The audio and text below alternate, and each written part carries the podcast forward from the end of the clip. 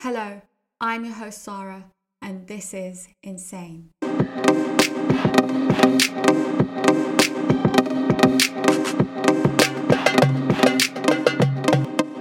Welcome to the seventh episode of the Insane podcast. I hope everyone's doing well. Now, today I want to discuss the first traumatic experience man ever had, the consequences of which are still felt today and that is the fall of Adam and Eve from paradise. Now, in the Quran, we're told that Adam and Eve were given one rule, and that was to not eat from the forbidden tree. And this was their only task. And despite the seemingly simple request, they were not able to fulfill it. And in this story, one can learn a lot of things about trauma, the stages of trauma, and then eventual redemption, which I think is quite significant.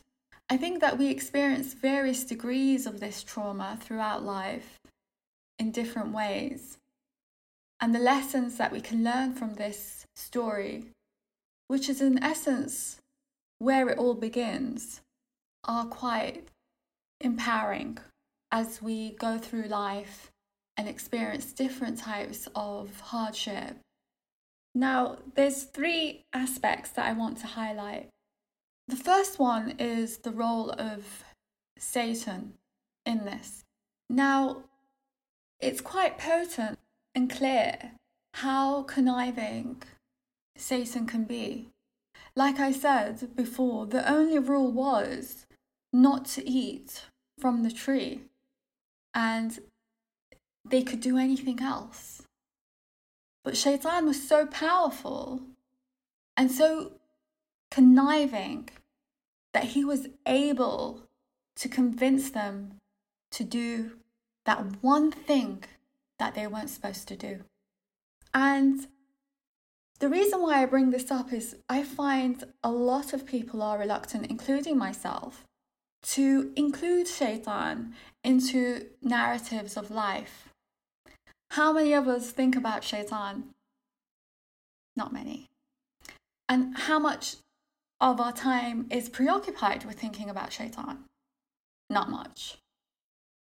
We kind of think that shaitan belongs to some folklore, not really here today. And I think that from a well being perspective, and even life in general, this is quite dangerous. Because according to Islamic philosophy, Shaitan is very much present. And he's not only present, he has sworn to be man's enemy. In Islamic philosophy, it describes Shaitan as being continuously obsessed with the destruction of man. There is a verse in the Quran that states that Shaitan is the enemy to mankind and God warns. So be on guard against him. And so the fact that we are not aware or refuse to acknowledge that we do have an enemy that is preoccupied with our downfall puts us at a great disadvantage.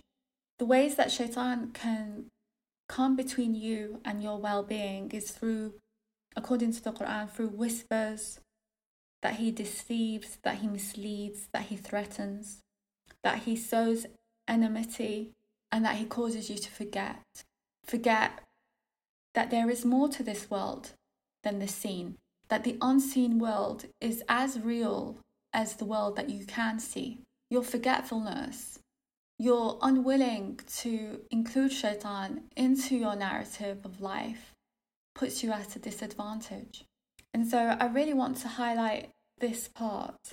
And so it's really important to, at the very least, not get offended or vexed when someone suggests to you that perhaps some of your negativity is from the shaitan. A lot of us not only get vexed, but actually come to shaitan's defense. No, it isn't. Perhaps it is. And it's very easy once you acknowledge that perhaps it does have something to do with shaitan, you can just seek refuge in Allah from the shaitan by saying, A'udhu billah min shaitan rajim. So I think that's very important because I think this is missing from discourse on well being.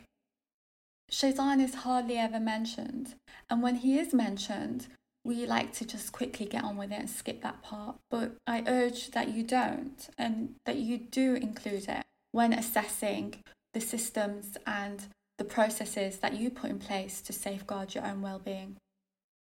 The second thing that I want to highlight from the story is that the way Shaitan is able to get Adam and Eve to eat from the tree is that he promises that they will be immortal and that they will be angelic. They will have no ability to sin. He promises them these two things, and it's clear that he knows that this is their weakness. And we have that today. We fear death and we fear our own weakness. We have a phobia against being able to sin. We find a lot of anxiety in accepting our weakness and our vulnerabilities. And we try to do anything and everything to kind of cancel that to get rid of those aspects of us. We want to do no wrong. We want to not live in fear of death. But perhaps one should, instead of working against these natural tendencies that exist in man, because it existed in Adam and Eve whilst they were in paradise, so of course it will exist with us whilst we're here on earth. And so rather than working against them and trying to get rid of them or numb them, perhaps one should accept that this is part of being human your vulnerability, your weakness, your ability to sin. In this ability to sin, there is also a positive side because in this first act of disobedience, there is also an act of free will. You have the freedom to behave as you want to behave. They had the freedom to eat from that tree. And the concept of free will is important because you can't judge an action to be good or not unless you have the freedom of choice to commit to that action. And so this gives purpose and meaning to asking for forgiveness, which I'll get to in a second. So the lesson of free will is important. Otherwise, if you had no choice, if you had no free will, then it doesn't really count for anything. I think what else is important to point out is that there is a theory within the well-being discourse that you inherit the trauma of your parents. And as we saw in episodes 5 and 6, there is the philosophy in Islam that a negative action can have repercussions far greater than the immediate environment that the action happened, and that negative actions can perpetuate and multiply and affect many, many people. And this is also the case in this story. We have the transgression of Adam and Eve, and then we have our reality, our subsequent reality of being here on earth. So, in essence, we are a product of that event. And by being here, we share in that event. I hope that makes sense. So, perhaps the feelings within us, the feelings of anxiety, of being stressed out by simply living, of not feeling total feelings of content with being alive all the time is perhaps a natural disposition that a human has, given the origins of the events that we come from, the events of being removed from heaven. And so perhaps when you do think about your own happiness and success, you should give that some consideration and perhaps change your notions of being happy to not constantly feeling like you want to sing and dance, but perhaps something more subtle, feeling at peace and feeling content, or just feeling okay. Because I think a lot of pressure comes from self doubt when you are feeling a bit low. There's a lot of pressure to not feel low. And so to just take some of that pressure away, perhaps it's okay to feel a bit mellow. I'm not saying feeling like dark thoughts, but just feeling mellow and not too hyped up about being alive is probably okay.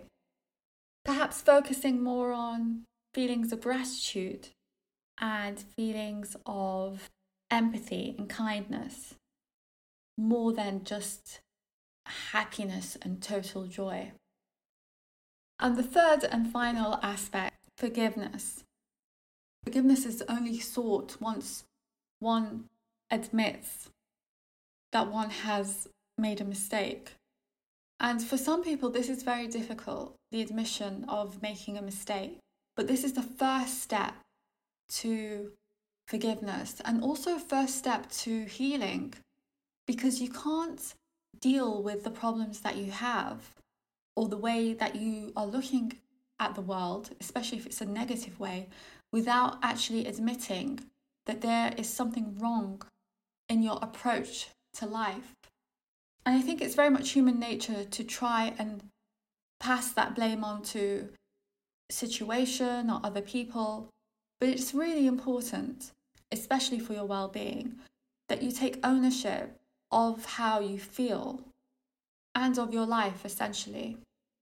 So, taking ownership and admitting that perhaps things need to change for the better within you is a step towards leading a better, more healthier life. And it's the same thing when we sin, we have to admit that we have transgressed and that we are weak and then we ask for forgiveness.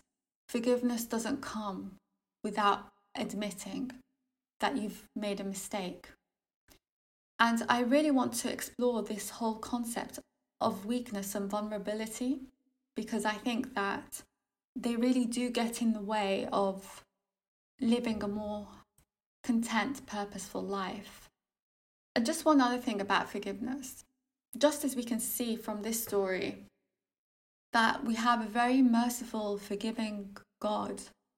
It should also inspire forgiveness from you towards other people because forgiveness allows for redemption. This is especially important for the type of society that we live in today. We have something called cancel culture, where we find if a person does a mistake or has made a mistake and it comes to light, we are to cancel that person out. If he has a position or she has a position of power, we are to take it away from them. If they are knowledgeable and have contributed to knowledge, we are to nullify all their knowledge. And we completely cancel this person out, push them out, and seclude them from our societies. And this is wrong. It is in our nature to make mistakes. Like I said, our significance and the significance of our actions is based on the fact that we are able and can make mistakes. And so we should learn to be more forgiving so that when we show forgiveness to others, we can be forgiving towards ourselves and God, hopefully, as well, will forgive us. And on that note, I pray that God protects you from the conspiracy, the whispers, and the plots of the shaitan and makes you aware of them.